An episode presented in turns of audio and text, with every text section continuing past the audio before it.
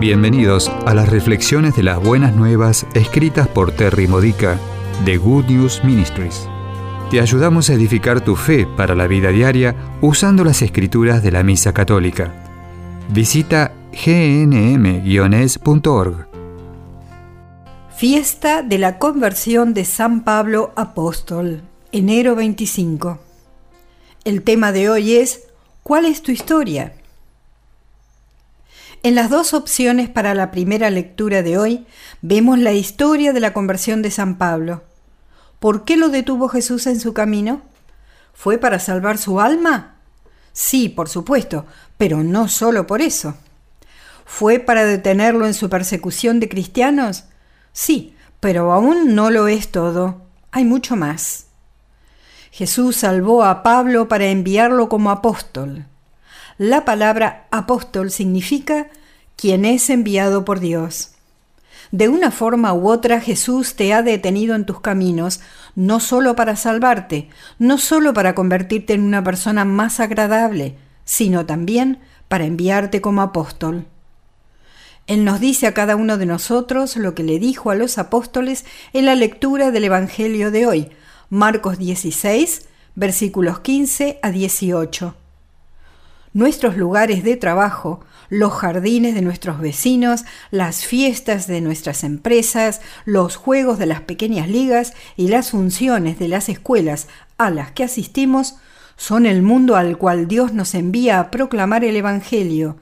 Y es fácil, es lo que se transforma en natural si nos atrevemos a confiar en nuestra utilidad para Dios.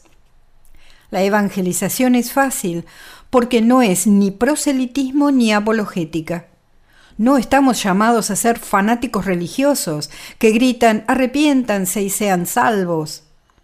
Tampoco exige la evangelización que forcemos conversaciones para que se conviertan en discusiones religiosas.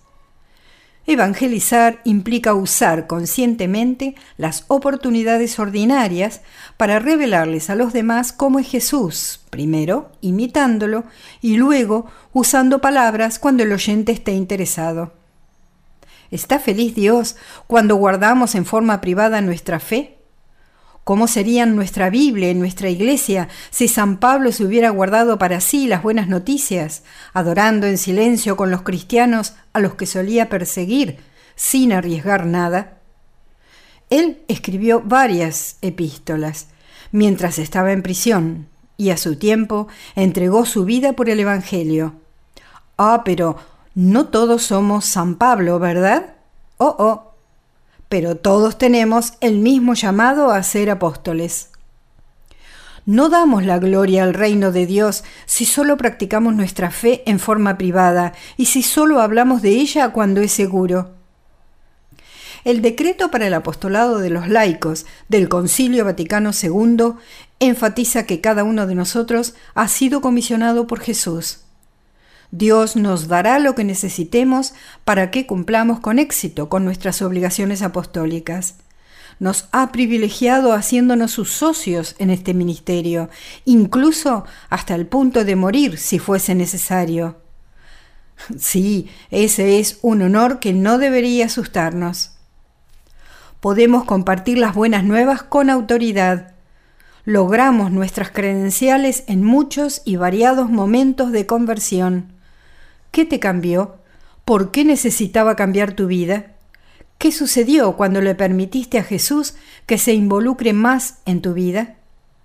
Gracias a tus experiencias de fe, ya seas un clérigo o un religioso o un laico, has sido llamado a la vocación de vivir como un apóstol que inspira a otros el deseo de tener lo que Jesús te ha dado a ti.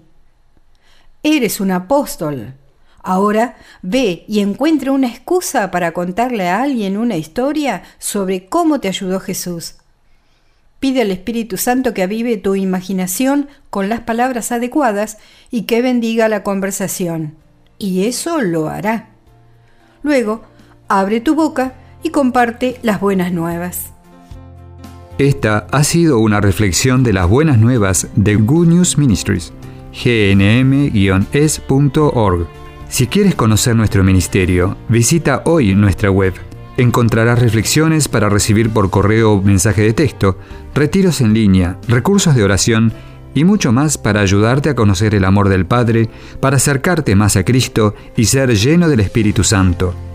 Visita hoy gnm-es.org.